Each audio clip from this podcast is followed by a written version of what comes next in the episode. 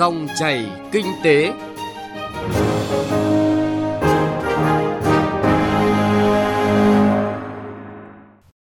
Biên tập viên Bảo Ngọc kính chào quý vị và các bạn. Thưa quý vị và các bạn, làn sóng dịch COVID-19 lần thứ tư đã ảnh hưởng nghiêm trọng đến doanh nghiệp, đời sống của nhân dân, chuỗi cung ứng sản xuất và phân phối hàng hóa Việt Nam.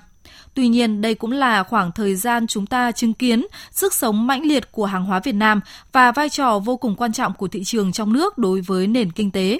Chương trình Dòng chảy kinh tế hôm nay, chúng tôi dành thời gian để chuyển tới quý vị và các bạn nội dung giải pháp giữ vững mối liên kết, đảm bảo chuỗi cung ứng hàng Việt Nam.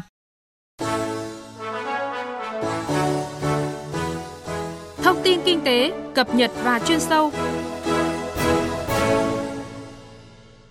Thưa quý vị và các bạn, nhìn lại chặng đường đã qua, phát triển thị trường trong nước gắn với cuộc vận động người Việt Nam ưu tiên dùng hàng Việt Nam đã giúp ngành công thương có được một nền tảng khá vững chắc trong xây dựng kết cấu hạ tầng thương mại,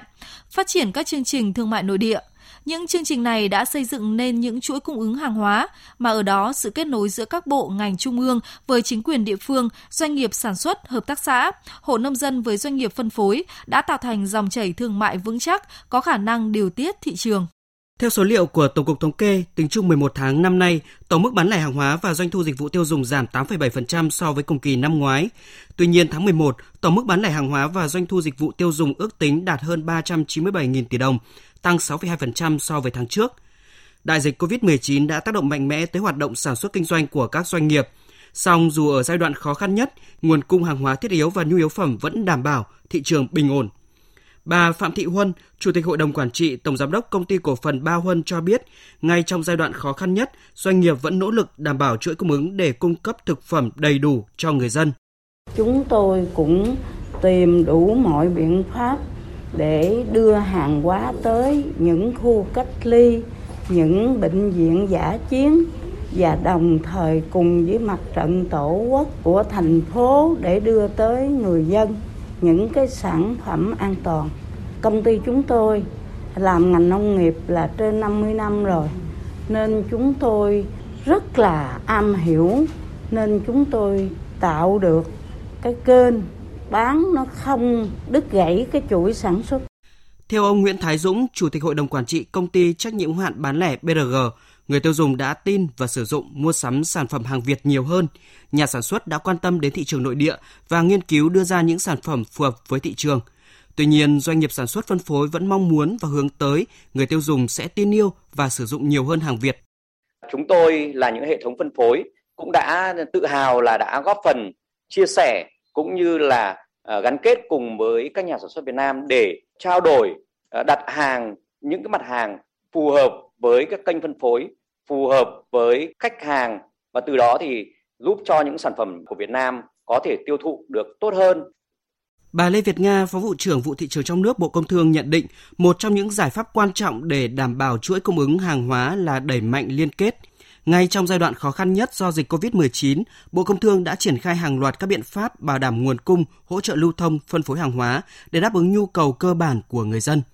Đặc biệt, việc triển khai cuộc vận động người Việt Nam ưu tiên dùng hàng Việt Nam bền bỉ liên tục là một trong những giải pháp quan trọng hỗ trợ và làm tăng cường thêm các mối liên kết này. Theo bà Lê Việt Nga, Bộ Công Thương sẽ tiếp tục đẩy mạnh triển khai cuộc vận động trong thời gian tới thì cuộc vận động người Việt Nam ưu tiên dùng hàng Việt Nam cần phải được tiếp tục đẩy mạnh và có chiều sâu hơn nữa, ở một tầm cao hơn nữa về ờ, cách thức triển khai cũng như là chất lượng triển khai của cuộc vận động này. Chúng ta sẽ là vận động làm sao để hàng Việt Nam chinh phục được người Việt Nam, hàng Việt Nam thắng ở trên sân nhà khi mà 17 hiệp định thương mại tự do có hiệu lực, hàng nước ngoài bắt đầu vào nhiều khi mà thuế đã hạ xuống và chúng ta vẫn phải giữ vững được cái thị phần cho hàng hóa sản xuất trên lãnh thổ của Việt Nam mình vẫn còn được giữ ở những cái vị trí ờ, được trang trọng và có được cái thị phần xứng đáng như thời gian vừa qua chúng ta đạt được. Thời gian tới, Bộ Công Thương tiếp tục thực hiện các chương trình kết nối cung cầu, triển khai linh động các hình thức xúc tiến thương mại như kết nối trên nền tảng số để hỗ trợ các doanh nghiệp tìm kiếm, mở rộng các kênh phân phối tiêu thụ. Đồng thời, mở rộng chính sách hỗ trợ phát triển nhanh các kênh bán lẻ đủ sức cạnh tranh trên thị trường, bảo đảm lợi ích cho doanh nghiệp. Tuy nhiên, để nâng cao sức cạnh tranh cho hàng hóa Việt Nam, hơn lúc nào hết, doanh nghiệp phải nâng cao chất lượng hàng hóa, nhanh chóng tái cơ cấu, chuyển đổi hình thức kinh doanh phù hợp thực tế. Bản thân các doanh nghiệp phải đẩy mạnh liên kết để có sản phẩm tốt, giá cạnh tranh, tạo thuận lợi hơn cho khách hàng.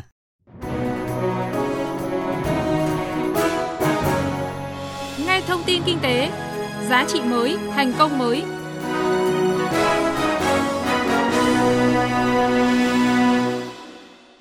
Thưa quý vị và các bạn, sau thời gian bị ảnh hưởng bởi dịch bệnh, hiện nay nhiều doanh nghiệp, cơ sở kinh doanh đang đẩy mạnh các chương trình khuyến mại giảm giá để kích cầu tiêu dùng. Đây được xem là hoạt động xúc tiến thương mại nhằm thúc đẩy việc mua bán hàng hóa, cung ứng dịch vụ bằng việc dành cho người tiêu dùng những lợi ích nhất định. Những khó khăn do dịch bệnh đã khiến người tiêu dùng phải cắt giảm chi tiêu, mua sắm. Trước thực tế này, các doanh nghiệp phải tính toán và triển khai nhiều giải pháp để kích cầu tiêu dùng thông qua hoạt động khuyến mại với nhiều hình thức như giảm giá, ưu đãi, tặng quà, đồng thời áp dụng đa dạng, linh hoạt phương thức bán hàng, kể cả bán hàng online.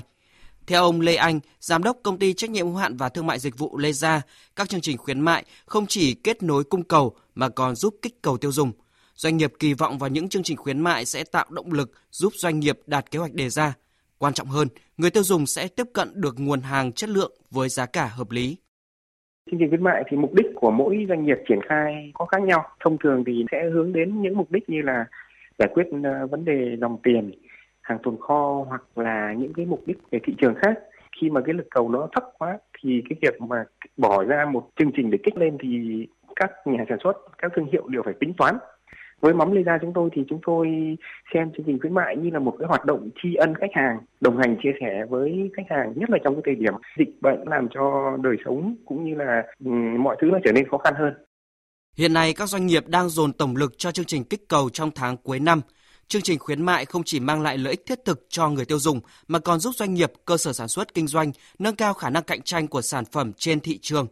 Đặc biệt năm nay do ảnh hưởng của dịch COVID-19, người tiêu dùng thắt chặt chi tiêu, Hầu hết doanh nghiệp đã tung khuyến mại từ sớm để giữ doanh số. Ông Hà Anh Tuấn, Tổng Giám đốc công ty Vinalink chia sẻ.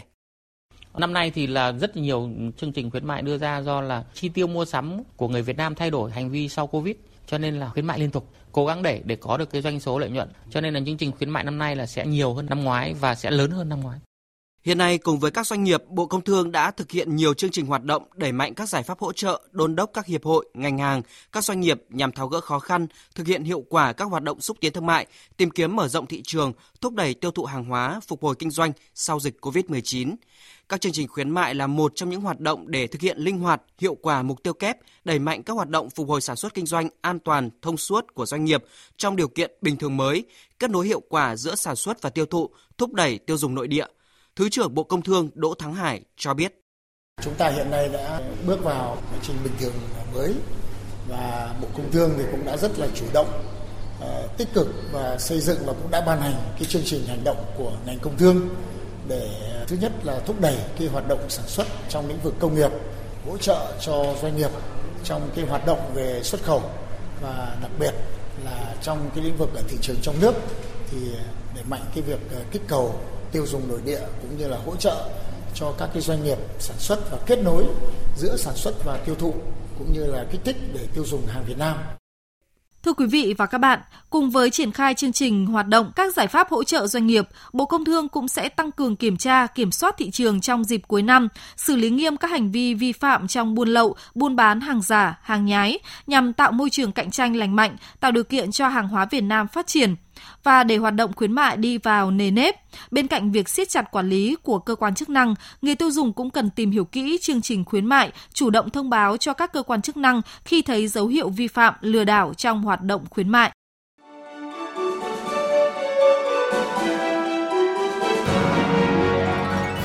Dòng chảy kinh tế, dòng chảy cuộc sống.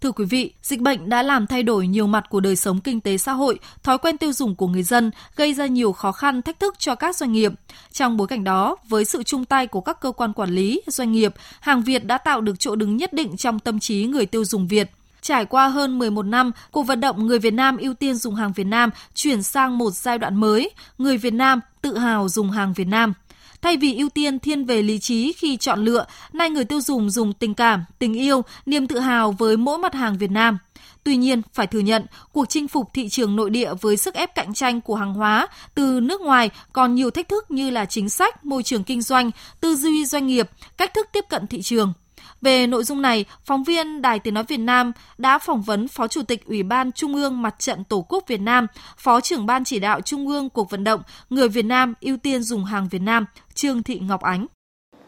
Thưa bà, bà đánh giá như thế nào về kết quả của cuộc vận động người Việt Nam ưu tiên dùng hàng Việt Nam, đặc biệt là việc liên kết, kết nối cung cầu hàng hóa trong bối cảnh mới? Tôi cho rằng việc mà để mà duy trì các cái chuỗi liên kết tạo nên những mối liên kết bền vững để đáp ứng được cái nhu cầu cung ứng hàng hóa. Trong cái điều kiện này nay đó là một cái yêu cầu hết sức là cơ bản và quan trọng. Trong bối cảnh cái dịch bệnh covid, đặc biệt là trong cái đợt bùng phát cái dịch lần thứ tư tại các tỉnh phía Nam và thành phố Hồ Chí Minh, nơi là đầu tàu kinh tế phía Nam của cả nước cho thấy nếu như không có cái sự liên kết không có cái ờ, sự ờ, phối hợp chặt chẽ ờ, để đáp ứng cái nhu cầu cung ứng hàng hóa trong cái điều kiện dịch bệnh thì rõ ràng là cái nguy cơ đứt gãy chuỗi cung ứng hàng hóa sẽ không thể giải quyết được. Thứ hai nữa là cái mối liên kết giữa các cái ngành với nhau để làm sao tạo được thông thương lưu thông hàng hóa,